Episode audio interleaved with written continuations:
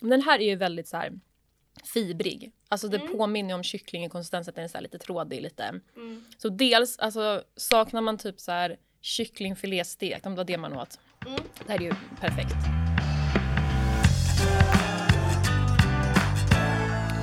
Du lyssnar på Djurens Rättspodcast på Djurens sida med mig Francesca.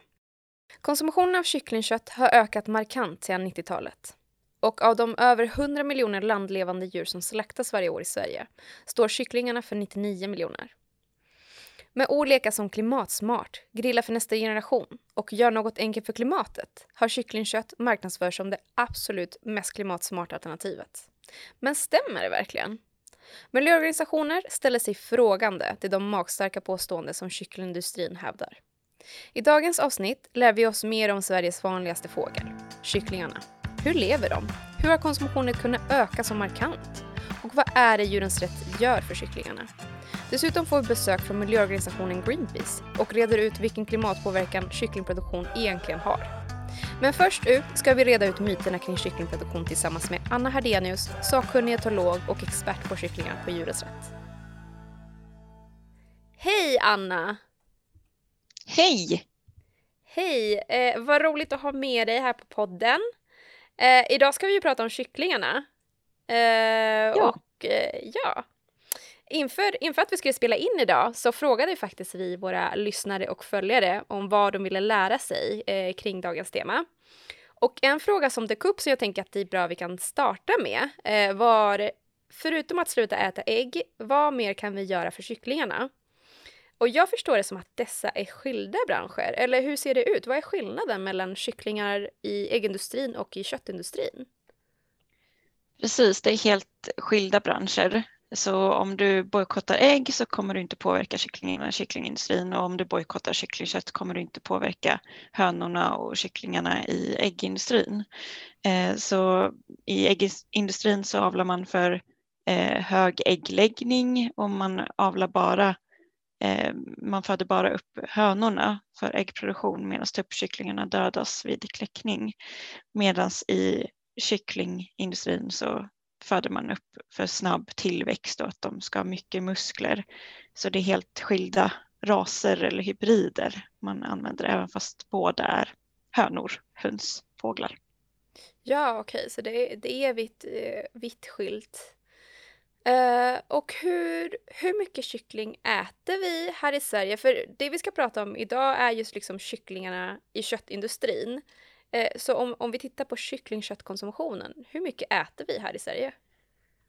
Precis, och, och det är ju ganska sjuka mängder. Vi, eh, en genomsnittlig svensk medborgare äter tjugotvå kilo kycklingkött om året. Så att tänka sig en hög med tjugotvå kilo framför sig är ju ganska sjukt kanske. Och ännu värre om vi räknar om det här till individer så är det ungefär femton individer per person i genomsnitt som varje svensk dödar genom sin kycklingkonsumtion. Så det är ju miljoner kilo kycklingar per år och, och även miljoner kycklingindivider per år. Bara för svenskars eh, kycklingköttskonsumtion. Wow, alltså tjugotvå kilo, det är ju väldigt mycket kött. Och det är liksom bara kycklingarna. Eh, men, men det här har ju inte alltid sett ut så här. Eh, utan från, jag förstår det som att från nittonhundranittio till tjugohundrasexton så har konsumtionen av kyckling ökat, alltså kycklingkött då, ökat med tvåhundrasjuttiofem procent. Det känns ju helt sjukt. Hur har det kunnat göra det?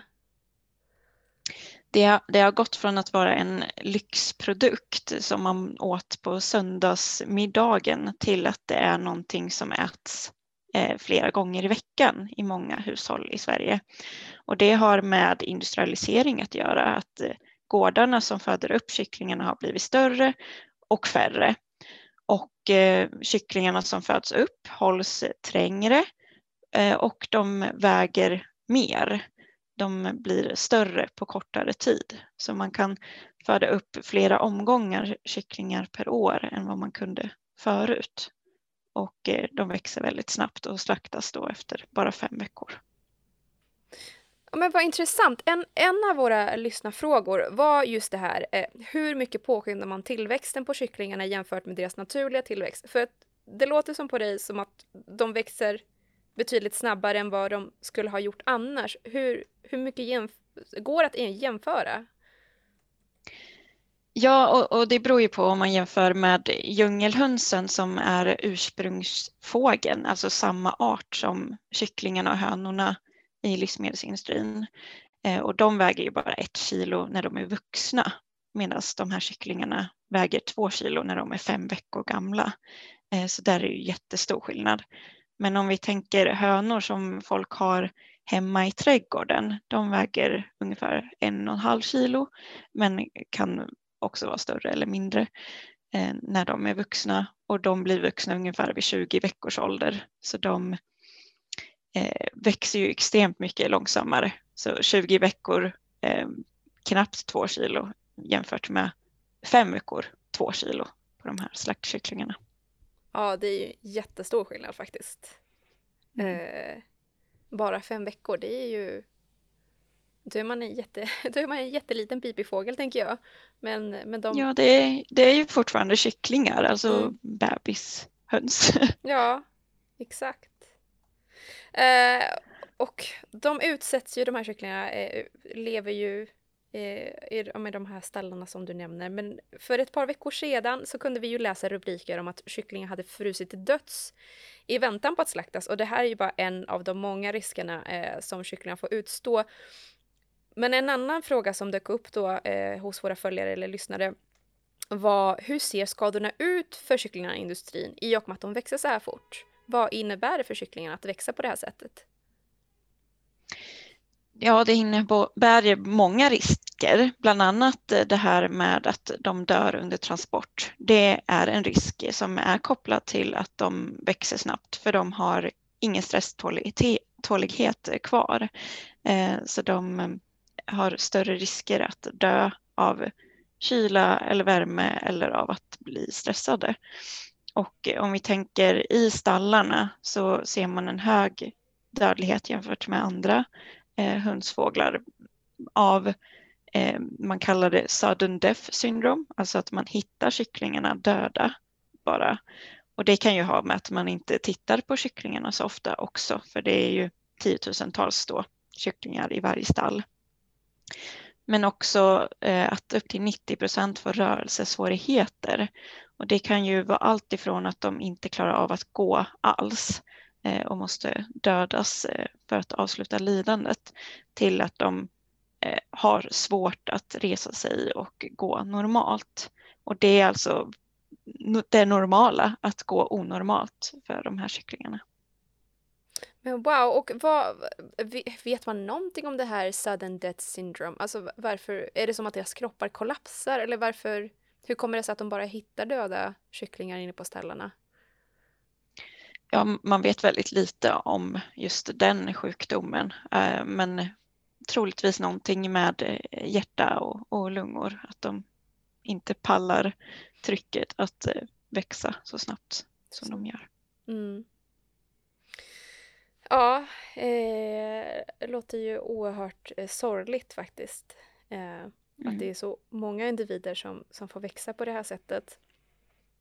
Eh, och det, på tal om, om just provocerande rubriker, så var det i början av året, tjugohundratjugoett är vi inne på då, när vi spelar in det här.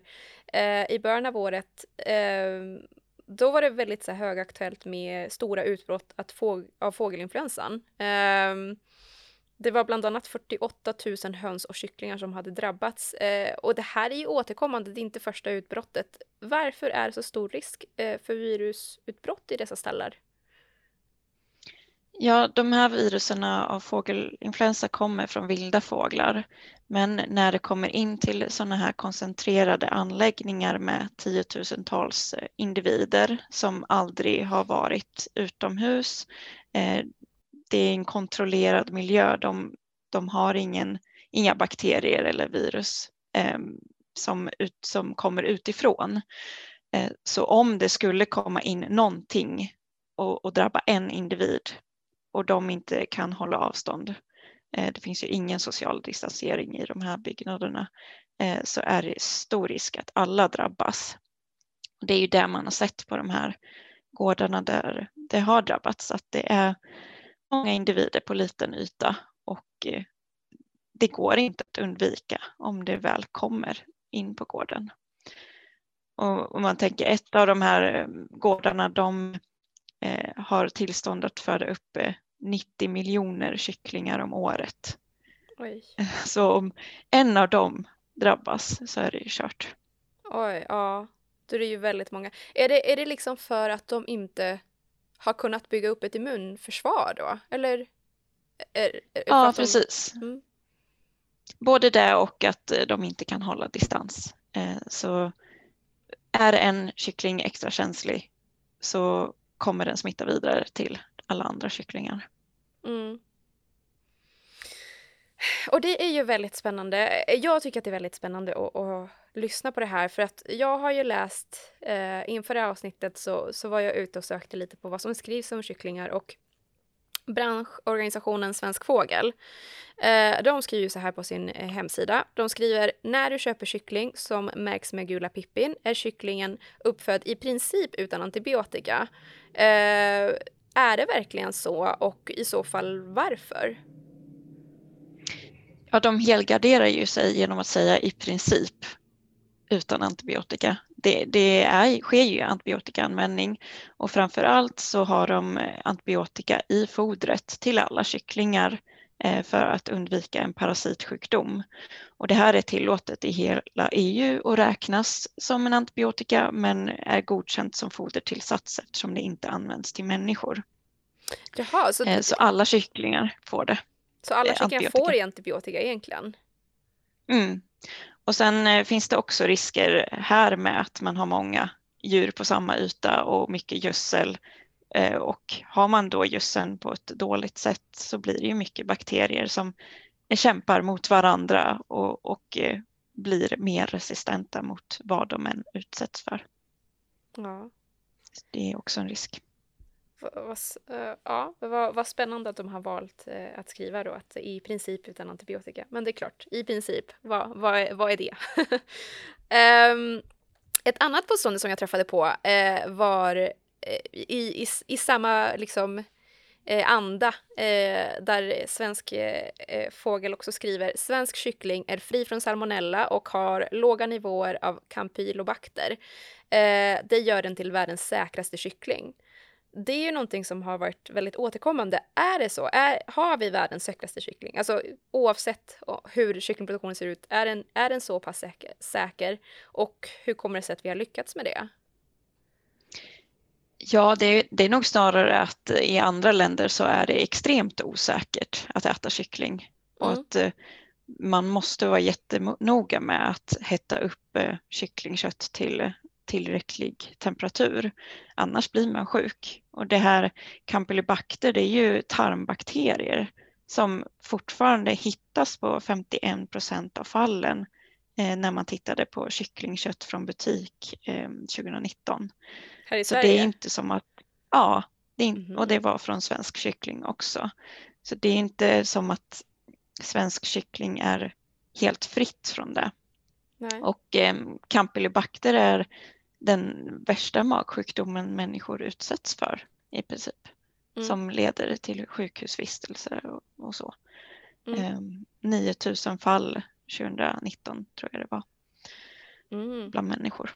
Oj, det är ju väldigt många. Och hur, ja, hur är det med salmonella och, då? Precis, och det har man utrotat eh, ganska bra. Men det har ju med att man har ett kontrollprogram och testar alla kycklingar och hönor. Eller ägg eh, mm. testar man. Och eh, det gör ju att när man hittar det så massavlivar man hela flocken. Och så får inte det gå till livsmedelskonsumtionen. Eh, eh, så det är ju... bara för att skydda människor och inte för att skydda djuren. Utan de, de blir dödade trots att de inte har symptom av de här smittorna. Nej, okej. Okay. Så egentligen så har de hittat, hittat ett sätt att kartlägga det väldigt tidigt. Mm. Så att det inte smittar människor men att, människor, att det förekommer ja. fortfarande hos djuren. Ja. Ja, ja nej, det låter onekligen som ja, men dels att det är en dyster bransch för djuren, men också en bransch som utgör ett hot för folkhälsan. Alltså bortom om, om man väljer att konsumera kycklingar eller ägg själv så, så mm. utgör det liksom en risk. Eh, och vi kommer att återkomma till dig, Anna. Eh, men nu ska vi prata lite mer om hur Djurens Rätt adresserar frågan med kycklingar och kycklingkonsumtion. Eh, Snart är det ju dags för återlansering av vår populära kampanj nittionio miljoner.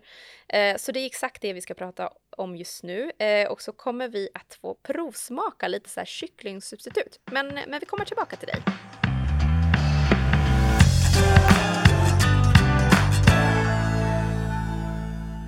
Eh, och med mig har jag med mig eh, Emma Bäckström. Hej! Hej!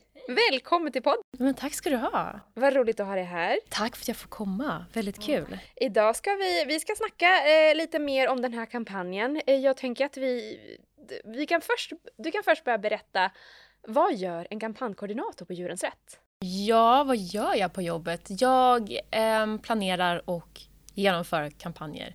Det låter ju jättetråkigt nu när jag säger så här. Det är mycket roligare än vad det låter. Ja. Ehm, mycket projektledning, se till att ja, men dels så här bestämma vad vi ska göra för kampanjer och vad vi ska ha för kampanjaktiviteter och sen se till att det blir gjort.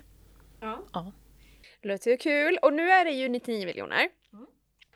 Eh, en informationskampanj eh, som Djurens Rätt har ju kört sedan tjugo arton eh, om jag minns rätt. Mm. Nu gör du liksom stort comeback. Varför, varför nittionio miljoner? Vad betyder det? Ja, det syftar ju på det antalet kycklingar som dör i industrin varje år. Eh, och ja, det är svårt att greppa. Det är liksom så, så många kycklingar. Eh, en sån stor siffra. Ja, alltså så här, jag kan typ inte föreställa mig framför mig hur nittionio miljoner individer mm. ser ut. Men liksom, mm. ja, it's a lot. Och eh, sen är ju då liksom nittiofyra procent av alla djur vi äter är kycklingar. Det är en grej som många inte tänker på. Men eh, det är liksom då för man mäter dem i individer. Det är ju mindre djur, mindre kött på dem mot hur många grisar man konsumerar per år. Så man äter väldigt, väldigt mycket kycklingindivider. Och mm. därför, ja, de är flest och har det sämst som vi brukar säga. Och det är därför vi kör det till nio miljoner. Ja, all right. Och hur, har det hänt någonting? Då har, har den här kampanjen kunnat påverka konsumtionen någonting? Har vi kunnat mäta det överhuvudtaget? Mm. Jo, men det kan vi mäta. Det har gått ner sedan tjugo arton. Ooh. Per person så har det gått ner under det här första... Vi har inte hela tjugo tjugo just nu i siffror. Mm. Vi har första tre kvartalen. Mm. Och då är det två komma fem procent minskning per person. Mm. Det låter ju alltså, ganska lite. Men om man liksom slår ut det på antal individer så är det liksom två miljoner färre kycklingar som har blivit uppätna. Så konsumtionen minskar och det är skitkul. Jag vet inte hur mycket vi kan ta cred för det. Men ändå ganska mycket. Alltså vi, liksom, vi jobbar ju stort med den här frågan. Ja. Och eh, ganska ensamma om det. Så... Ja. Ja. Och det, och det är väl kanske en av de få länderna där det faktiskt minskar. Ja. Eller hur? Ja, jag har inte koll på exakt vart mer det minskar, men jag tror typ knappt att det gör det någonstans. Alltså Nej. Det bara ökar och ökar. Det blir ju, ja. Man läs, eller jag, jag har i alla fall läst på många olika ställen där det, att, att konsumtionen av kött ökar. Eh, och att ja, kycklingar är ju, kycklingar är ju enkla att föda upp på det mm. sättet så. Exakt. Eh, men vi undersökte ju, alltså Djurens Rätt undersökte eh, varför och vilka det är som äter kyckling. Eh, och då framgick det att sjuttiosex procent äter kyckling för att det är gott. Mm. Finns det inga bra alternativ? Jo, finns skitmycket bra alternativ. Ah. Eh, fyra av dem har vi här. Eh, oj, oj. Ah. Ah, så det kan vi snaska på här och eh, gå igenom lite. Mm. Eh, Dels är det ju här, ganska, det är en bra siffra tänker jag, att mm. så här, de äter det för att det är gott. Mm. Och eh, det känner jag också igen mig när jag åt kyckling förr i tiden. Mm. Det var någonting jag höll fast vid längre än eh, rött kött. Mm. Och ja, jag kände att det var typ ett bättre alternativ. Mm. Men jag kände framförallt att så här, det är bara gott. Jag hade mm. inte så här, jättemycket så här, motivation kanske bakom det. Nej. Hur kände du när du åt kyckling förr i tiden? Eh, ja, vad kände du då? Nej men det var, det var kanske... Det var mycket så här, jag var en träningsmänniska back in the days och då var det ju mm. mycket så här, så jag har mycket protein va? Mm. Just det. Ja, så ja. Det var kanske mest eh, det. Ja, men så här nyttigt. Ja, nyttigt, ja exakt, ja. Fettsnålt ja. Och jag vet inte, det är, bara, det är populärt i hälsokretsar. Ja. Ja, men det är true. Jag ser typ så här framför mig så här meal prep-lådor med typ broccoli och, och kyckling. kyckling. Ja. Och det är väldigt torrt ja. Kanske. Ja. Så jäkla äckligt. Ja, ja. Här har vi något som inte är äckligt. Eh, det här är Umf. Um. Så här classic. Det här är ju liksom ja, alltså det här är good stuff. Den här har ju funnits länge. Mm. Va, vad gör man med det här? Alltså, kommer man kunna hitta... Res- eller så här, va, vad gör man med den här kampanjen? Va- Vi har ju eh, tagit fram lite recept tillsammans med en kock. Eller ja, det är han som har tagit fram recepten. Mm. Vi har anställt honom att göra det. Eh, han heter Fredrik Kämpenberg. Han har vunnit årets vegankock för några år sedan. Tror jag tjugonitton. Oj. Ja, han är regerande mästare fortfarande faktiskt. För ah. det har inte varit någon tävling. Nej, just det. Because of corona. Exakt. Ah. Um, så han har tagit fram tio stycken kycklingfria recept. Mm. Som släpps om bara några dagar. Uh, ja, det är så kul. Så bland annat, han gör en, en tikka masala till exempel med de här, med de här? bitarna. Mm. Ja, okej. Okay. Så jag tänkte just fråga, så här, vad, vad gör man med en sån här ah. bit? Ja, men exakt. Spontant, alltså så här, de är ju fine att käka som de är. Ah. Alltså så här, det räcker ju att steka. Ska vi smaka? Ja, ah, vi gör det. Ja. A S M R. Mm. Jag känner mig så taskig att folk ska lyssna på när jag äter. Men... Mm-mm. Smaskad i mickan. Mm. Den här är ju väldigt så här fibrig. Alltså det mm. påminner om kyckling i konsistensen. Den är så här lite trådig lite. Mm. Så dels, alltså saknar man typ så här kycklingfiléstek. Om det var det man åt. Mm. Det här är ju perfekt. Det är ju för sig bitar, men man får till samma yta och samma liksom. Just det. Och det här tror jag, är det timjan smaken? Mm, mm, jag tror det. Ja, men alltså... Right. Det är ju jättegott, ah. bara som det är. Ah, okay. Men också som sagt kunna lägga lite grytor och grejer. Mm. Um, så vi kan vänta oss en tikka masala, eller så, så är det? Definitivt en tikka masala kan ni vänta er. Gud vad kul. Ah. Ah. Sen är det ju, alltså ja, ah, det är så mycket kul recept så jag vet inte hur mycket jag ska spoila. Ska jag spoila några? Ja, men finns det något mm. mer här som vi kommer att återse? Finns det några nuggets? Mm. Jag säger att det finns en nugget här. Eh, det är... Samma eh, tillverkare, så det är de här som är från Fries, mm. eh, men det är burgaren som används. Mm, så ah. den är liksom ja, en friterad burgare som liknar en så här kycklingburgare typ. Ah. Och eh, den har Fredrik gjort bland annat en eh, fish and chip på, eller chicken chip på. Chicken chip, mm. ah. eh, som är så, nej, det ser så gott ut. Jag, typ, jag sitter och stirrar på den nu, jag känner mig typ dum att jag får kolla på det här och inte du just nu. Men eh, ja, med en liten så här ärtremoulad och kul grejer. Ah. Så... Alltså, Fries gör väl också... De här är ju glutenfria, hoppas jag inte ljuger. Nej, det gör du inte. De är glutenfria. Exakt, så det här är så himla bra grej. Nu hugger jag in här. Men kör, jag ska också. Alltså. Mm. Mm, mm. Alltså, om någonting jag gillar... Frasigt. Ja. Jag hatar att bli ihopbuntad med allergiker.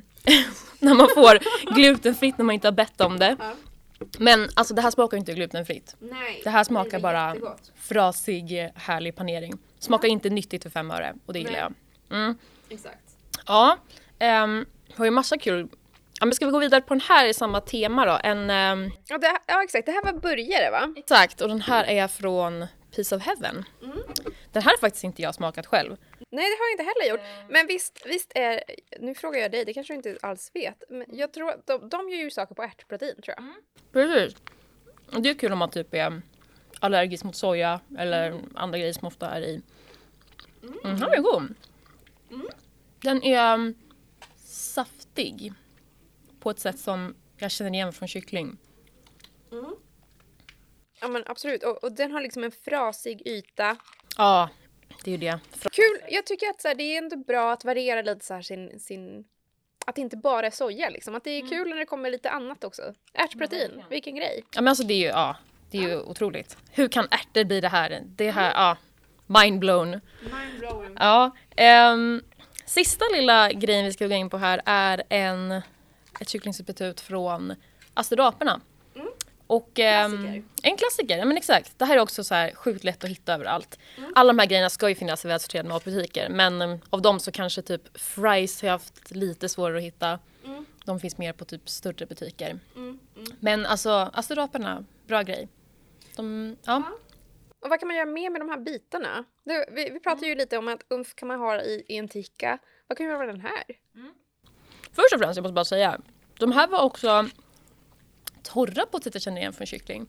Alltså jag sa förra att den var så här saftig som kyckling är, men eh, kyckling kan ju vara lite så här, ja, men så här fibrigt och lite torrt. Mm. Det här var ganska... Det beror kanske på vilken del av man, man äter. Ja, men precis. Ja, men med såna här eh, bitar, mm. de är ju väldigt, väldigt mångsidiga. Eh, Fredrik har gjort en liten flygande Jakob på det här. Oj! Alltså så himla roligt, för flygande Jakob är verkligen så här, ja... Klassiker, husmansklassiker. Ja, om det skulle jag säga generellt på de här rätterna som Fredrik tog fram, att de är, vad ska man säga, de är liksom eh, hem, hemtrevliga, kan man säga så, mat? Ja, nej, men jag tror det. Ja, men de, de är, det är liksom ingen raw food här. Det här är nej.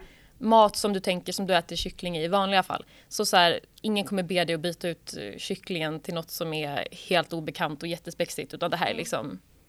Det är bara så här, byt, byt ut. Du mm. behöver inte tänka igenom så mycket så här. Vad, vad ska jag hitta på nytt? Eh, utan att mm. det blir samma sak, bara att det, det är inte kött. Same but different. Same but ja, different. Ja, exakt. Vilket bra tema. Ja, nej men, och sen är det bästa det här med då, att eh, Felix, de här recepten han har gjort, eh, de kommer vara med i en liten utmaning som vi gör, lite nio miljoner. Ja, okej. Okay. Mm, som heter eh, kycklingfri fredag.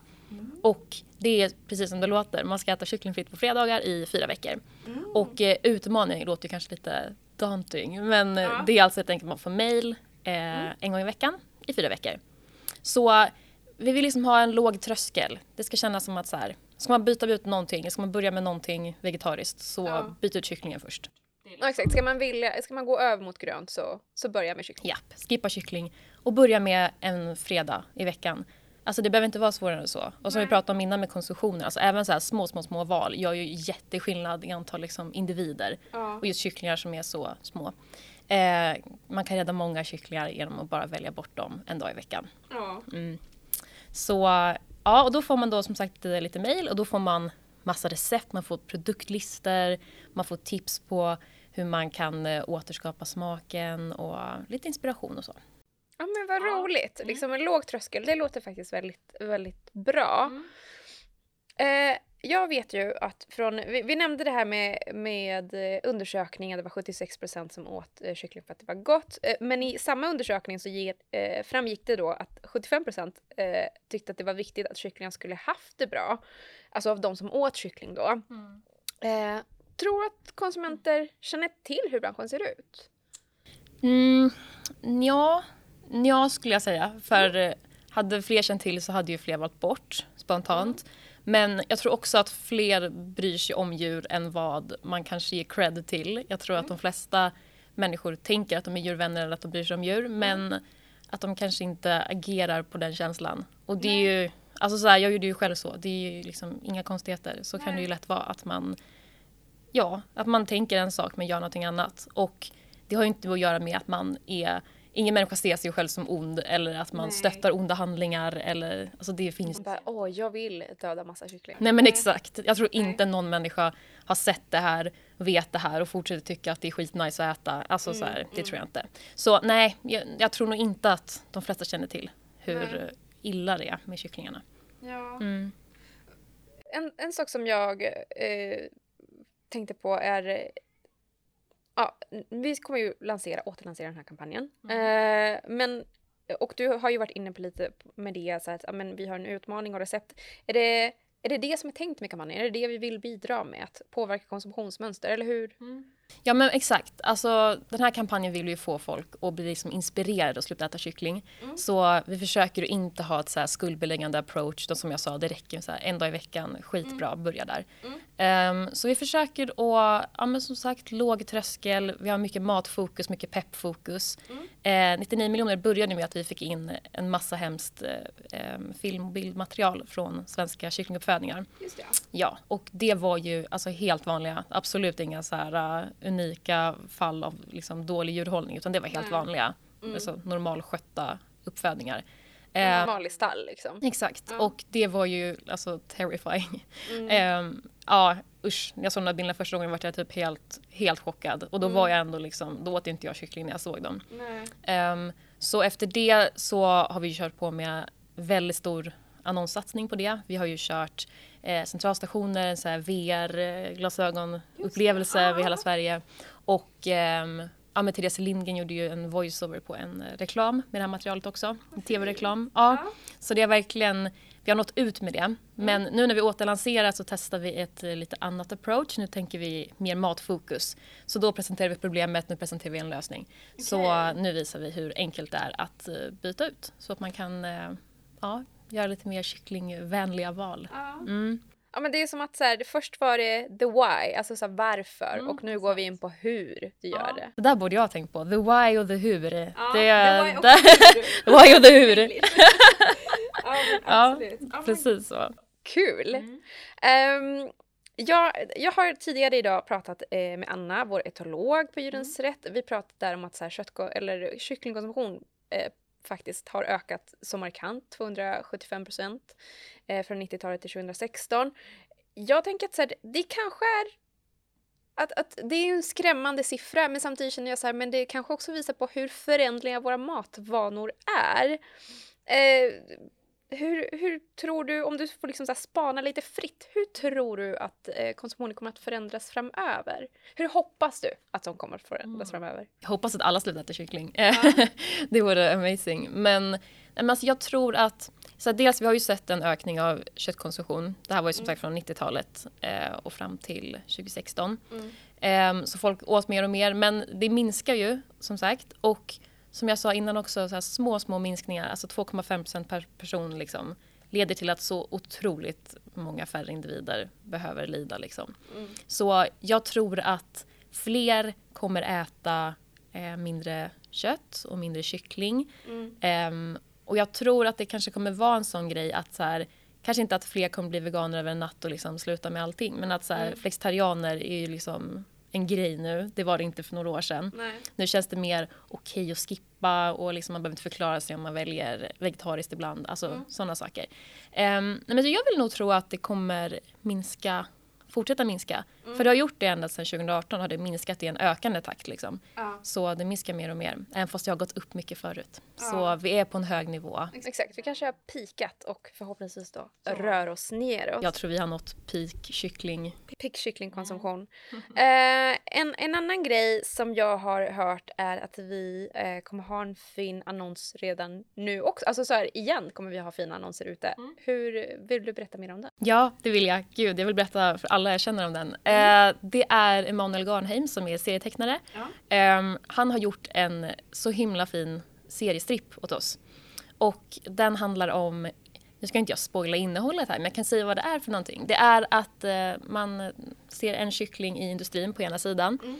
Och så ser man en kyckling som är glad på andra sidan. Ja. Och så får man leva deras liv parallellt liksom. Oh, okay. Det är det. Eh, Alltså den blev så jäkla bra och jag är så taggad på att fler ska få se den och eh, ja, fler kommer få se den. Vi ska annonsera på den eh, ganska rejält. Den kommer synas i kollektivtrafik, mm. eh, den kommer synas i tidningar och banners och sociala medier och ja. ja. Jag tror att den kan hjälpa folk att eh, få upp ögonen för vad som händer. Just det, ja. Jag känner själv att så här, sitter jag och läser en tråkig text om en massa siffror, det ger mig ingenting. Men liksom att se en serie när någon förklarar det här för mig på ett pedagogiskt sätt. Jag blev skitberörd av den när jag såg den ja. första gången. Jag vet inte om vad det är för någonting. Ja. Så, ja. Mer kommunikativ kanske? Ja, men exakt. Precis. Ja. Så även om vi har ett mer peppigt approach nu med kycklingarna och att vi mer tänker på maten, så har vi ändå såklart kvar hjärtat i gamla nittionio miljoner och eh, visar hur kycklingarna har det. Men mest genom den här seriestrippen då. Ja, men vad fint. Eh, det är ju några dagar kvar. Alltså när vi släpper det här poddavsnittet, då är det typ eh, bara typ tre, fyra dagar innan det mm. är dags för kampanjsläpp. Mm. Eh, så jag tänker att vi kanske klistrar in den här då. Den här ja. fyra, fina ja. strippen i, i klippet här. Mm. Eh, ja, alltså jag ser så himla mycket fram emot. Dels att se den här annonsen, hur den kommer att se ut. Uh, men också att få se alla de här fantastiskt goda recept uh, som Fredrik, vad var det? Fredrik Kämpenberg. Kämpenberg. Han har också gjort skitfina YouTube-videos och allting, så man kommer pedagogiskt kunna se exakt hur han lagar det också. Ja, oh, men gud mm. vad fint. Ja, riktigt kul. Ja, men tack Emma för att du kom förbi, eh, för de goda smakproverna som mm. du tog med dig, och eh, det ska bli riktigt fint som sagt att få följa den här kampanjen. Jag håller med. Ja. Tack för att jag fick komma. Ja.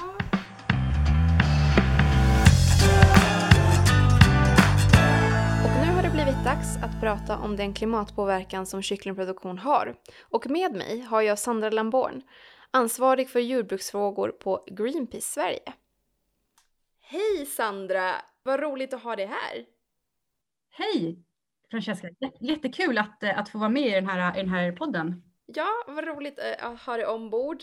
Vill du, vi kanske kan börja med att, att berätta, vad, vad gör du på Greenpeace? Ja, eh, jag jobbar som ansvarig för jordbruksfrågor på Greenpeace. Och det innebär allt ifrån att titta på, okej, men hur ser jordbruket ut idag? Hur skulle jordbruket kunna göra mer klimat- och miljönytta i framtiden? Hur behöver vi lägga om vår kost så att vi äter och lever mer hållbart? Så det är väl egentligen allting som hör jordbruk och, och livsmedel till. Ja, väldigt, väldigt brett och väldigt spännande att få prata mer om det. Kycklingbranschen använder ju själva ord som klimatsmart, grilla för nästa generation och gör något enkelt för klimatet i sin marknadsföring. Eh, och de, jag var ute och sökte på nätet och hittade att deras starkaste argument eh, för kycklingproduktion då är mindre växthusgaser, små mängder foder och korta transporter, låg och smart energianvändning samt egna kretslopp. Hur, hur ser Greenpeace på dessa påståenden om att kycklingkött är klimatsmart?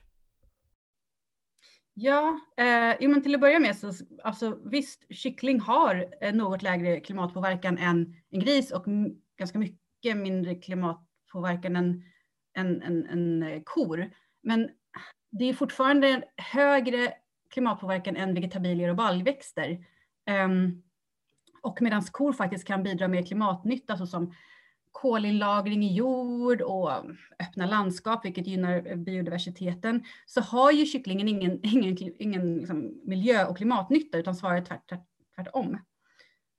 Och så finns det ju andra viktiga aspekter än just klimat. Till exempel så äter ju höns mat eller foder som istället skulle kunna ätas direkt av oss människor. Och fodret som produceras för, för höns konkurrerar med annan produktion. Om våra åkermarker istället skulle användas till eh, att, att odla, odla direkt till människor, så skulle vi få mat till många fler. Vi skulle alltså använda de resurserna som vi har mycket smartare. Och det skulle inte bara gynna klimatet, utan det skulle ju även, det skulle ju även gynna den biologiska mångfalden som har minskat med sjuttio procent i Sverige sedan sjuttiotalet. Och det beror väldigt mycket på hur vi brukar våra, vår mark i jordbruket och hur vi, hur vi använder skogen. Så man kan säga att, att kycklingkött egentligen inte, inte är klimatsmart. Den liksom bidrar inte till något klimatpositivt. Nej, men precis. Jag menar, jag tänker att du ställde ju, du, du radade upp eh, kycklingindustrins vanligaste argument i början. Jag tänkte, det var bra att bara direkt svara lite kort på dem. Så, så producerar kycklingproduktionen mindre växthusgaser, men allt är relativt. Mindre än kor, men mer än baljväxter. Eh, och sen så finns det andra aspekter såsom importerad mat, oftast eh, soja som är producerad i, i Brasilien på mark där regnskog förut stod, som oftast är väldigt besprutade också. Där är en jättechunk av, av kycklingproduktionens klimatavtryck. Sen har man uppvärmda stallar, stallar till exempel. Och eh, argumentet att, att kycklingarna kräver små mängder foder, det stämmer ju bara för en enskild kyckling. Små mängder foder blir ju väldigt snabbt enorma mängder foder med tanke på de, de mängder individer vi, vi pratar om. Ja, exakt. Vi pratar om väldigt, väldigt många individer som ska eh, få mat här. Eh, och, och om man jäm, jämför det liksom rakt av klimat påverkan som kycklingproduktion har jämfört med, du nämner liksom så här, betydligt mindre rött kött eh, med, och med hur ser det ut liksom jämfört med baljväxter? Hur, om man skulle stapla upp dem, hur jämförs de? Ja, alltså det beror lite grann på hur man räknar och vem som räknar och hur produktionen, alltså hela produktionscykeln ser ut. Men om man tar ett medelvärde som har räknats ut av, av S L U, alltså Sveriges lantbruksuniversitet, som ändå jag ser som väldigt tillförlitliga i den här frågan, så ligger ett kilo benfritt nötkött på tjugosex kilo eh, koldioxidekvivalenter. Eh, alltså tjugosex kilo eh, koldioxid på ett kilo nötkött. Kyckling, kyckling ligger på tre kilo, så det är ju väsentligt lägre. Så tre kilo eh, koldioxid på ett kilo kyckling. Medan baljväxter ligger på noll komma sju. Kilo koldioxid per kilo baljväxt. Så även om kycklingen är, ser bra ut i, i skuggan av, av eh, kokött, så är ju baljväxter fortfarande avsevärt mycket bättre än kyckling. Um, och då pratar vi också eh, i, i förhållande till ett kilo protein. Så det är inte så att du får, du får samma mängd protein, men till mycket, mycket billigare koldioxidpris så att ja, säga. Ja, exakt. Betydligt färre koldioxidkluent. Vad spännande och vad skönt att få höra liksom så här rakt upp och ner, så här ser siffrorna ut. Så att det inte råder någon tvekan om, om att baljväxter kan vara hempriset då. Nej, nej precis, det är ganska, en ganska klar vinnare. Mm. Eh, en sak som vi har varit inne tidigare under det här avsnittet är just det här med långsamt växande raser av kycklingar. Eh, å ena sidan så vi förespråkar ju det, det innebär eh, bättre djurvälfärd, men det har ju en större klimatavtryck eh, i och med att de växer lite långsammare. De är inte liksom lika effektiva på att eh, omsätta foder. Hur skulle ni vilja vägleda konsumenter i de valen som de står för inför matbutikerna när de ska handla hem mat? Ja, alltså det är ju en väldigt komplex fråga. Men precis som du, precis som du säger så, så kan ju produktionen av långsamt växande eller så här mer normalväxande kycklingar ses som ett större klimatproblem eftersom ja, kycklingarna lever längre och därför behöver längre tid av uppvärmda stallar, mer foder, de hinner skapa mer, mer föroreningar eh, i form av, i form av eh, avföring et cetera. Men brasklappen här är också för att de långsamt växande kycklingarna oftast inte behöver samma mängd antibiotika eh, eller samma typ av energitäta foder som till exempel soja som är importerat från Brasilien, utan de här långsamt växande kycklingarna kan istället äta foder som faktiskt är kycklingar äter normalt, alltså klassisk kycklingmat. Och då behöver det inte vara importerad eh, soja från Brasilien. Eh, men vi pratar liksom om olika typer av, eh, av kyckling och vad som är bäst för naturen och inte. Jag vill bara, som, som jag arbetar på miljöorganisation och jag tror verkligen att ska vi kunna göra den helomvändningen som vi verkligen behöver göra för att rädda planeten, så behöver vi liksom använda, använda oss av en helt annan inställning. Hela vår relation till naturen och till de icke-mänskliga djuren måste förändras i grunden, och den vändningen måste börja med respekt och, och att se att allting har ett egenvärde. Natur som, som djur. Eh, vi har ju en klassisk inställning att vi människor äger naturen och att djuren är till för oss. Och med, den, med, den, med det perspektivet är jag helt övertygad om att vi kommer fortsätta köra rakt in i den här väggen som vi är på väg in i vad gäller miljö och klimat. Eh, så, så vad vi behöver är, liksom, som jag ser ett, ett så här holistiskt, empatiskt perspektiv där vi liksom ser hur allting hänger ihop och liksom hur vi är en del i, liksom, i det här stora, stora liksom mer holistiska eh, systemet.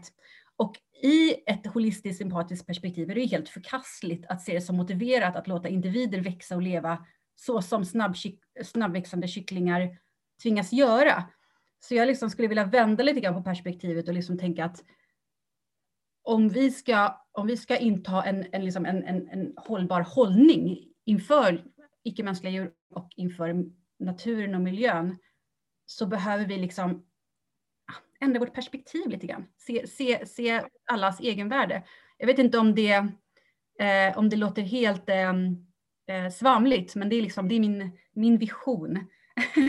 Och sen för att gå tillbaka till, lite mera, till din fråga lite mer, så Jag, jag vill inte råda människor att välja det ena eller andra köttet i butiken, men jag skulle ändå vilja säga så här, du som ändå, trots det, som, det, du, det du har hört, ändå tänker så här, om jag ska köpa kyckling till middag, så ta bort, ta bort skyddslapparna, gör ett informerat beslut, eller ta ett informerat beslut.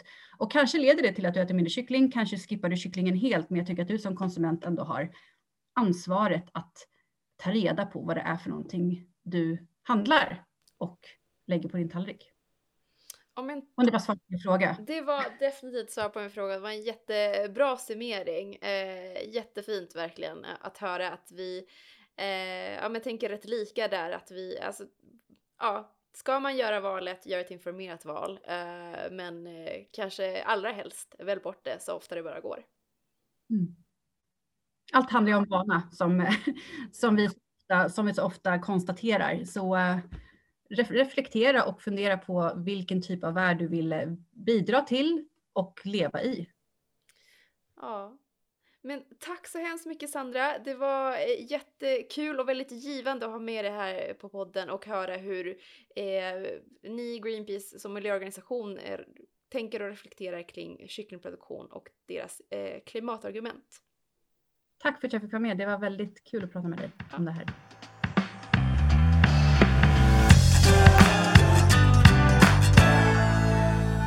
igen, Anna. Hej! Hej! Ja, nu tänker jag att eh, vi har ju pratat lite grann om hur kycklingindustrin ser ut här i Sverige. Men innan jag släpper iväg dig så tänkte jag att vi skulle summera det med en kort frågestund. Eh, jag kallar det för sanning eller myt. Eh, och det är lite olika påståenden som finns runt om i nätet och sådär. Eh, ja, och så svarar du helt enkelt om det, om det är sant eller inte. Eh, är du med? Okej, ja. ja. Jag är med. Du är med, bra. Ja, men då så, då kör vi. Eh, sanning eller myt? Kycklingarna är bara trettiofem dagar gamla när de slaktas. Alltså knappt fem veckor gamla. Sanning. Mm. Sanning eller myt? Om en, män... Vad sjuk fråga. Om en människobebis skulle växa lika snabbt som en turbokyckling skulle en fem veckor gammal bebis väga hundrafemtio kilo. Det är sanning. Och då utgår vi ju från att en människobebis bara väger tre kilo vid födsel och dubblar sin vikt femtio gånger, precis som en kyckling upp till fem veckors ålder. Ja, det är helt sjukt. hundrafemtio kilo bebis. Stört. Ja, gud. Eh, sanning eller myt? I Sverige har vi världsledande djurskydd. Svenska kycklingar har det riktigt bra. Det är lite av en myt. Just gällande kycklingar så har vi inte så starkt djurskydd. De har det ungefär likadant som i övriga Europa. Och den stora skillnaden är att vi har ett fothälsoprogram där kycklingarnas fötter kollas så att de inte har frätskador. Okej. Okay. Ja. Och det, det är på grund av, av all gödsel i stallarna, eller? Ja. Ja, okej. Okay. Ja, eh, nästa. Sanning eller myt? Eh, kycklingar lever i stora stallar med gott om utrymme, cirka en kvadratmeter per kyckling. Falskt. Det är en myt att de har gott om utrymme. De har mindre yta än en höna i bur per individ, eh, alltså mindre än ett A fyra ark. Eh, så de eh, har väldigt lite yta och, och man kan ju tänka sig att en två kilos kycklingar är ju ganska stora också, så de kan ju knappt röra sig eh, när de eh, har vuxit så mycket. Oj, så mindre än A fyra? Mm. Okej, nu sista. Eh, sanning eller myt? Turbokycklingar har möjlighet att utföra naturliga beteenden som att sandbada och picka i marken.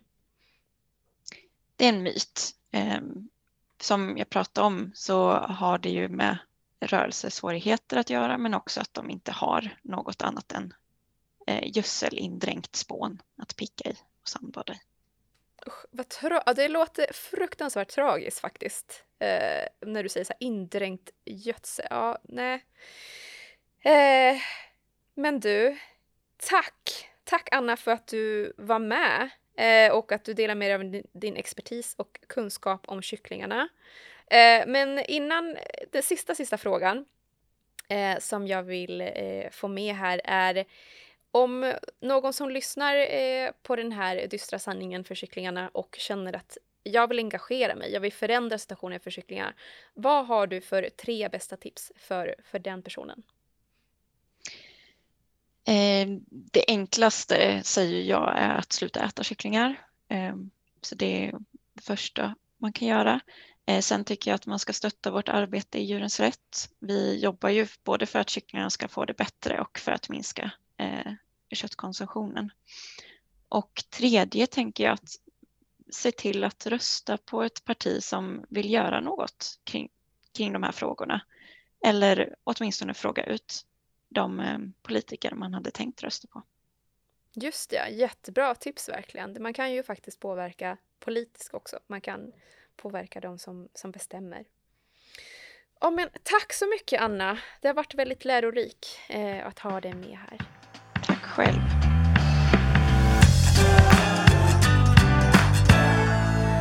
Och med det, våra kära lyssnare, hoppas jag att ni har lärt er något nytt om Sveriges vanligaste fågel och fått inspiration till att välja vego ibland, eller alltid, och engagera dig för djuren.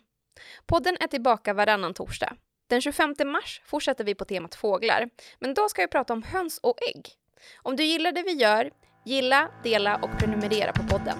Tillsammans gör vi skillnad.